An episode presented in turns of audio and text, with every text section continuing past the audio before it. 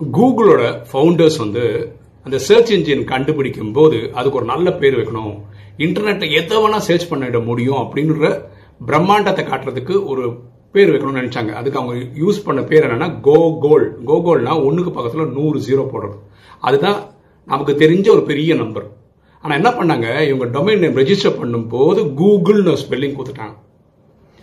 அவங்க இந்த கூகுள்ன்ற ஸ்பெல்லிங்கை மாற்றி கோ கோல் கொடுக்கறதுக்குள்ள கூகுள் வந்து ஃபேமஸ் ஆயிடுச்சு. ஸோ அவங்க அப்படியே கூகுள்னு வச்சிட்டாங்க. பாருங்களேன் சில இடங்களில் சில ஸ்பெல்லிங் மிஸ்டேக் பெரிய மிஸ்டேக் கிடையாது. எண்ணம் போல் வாழ்வு.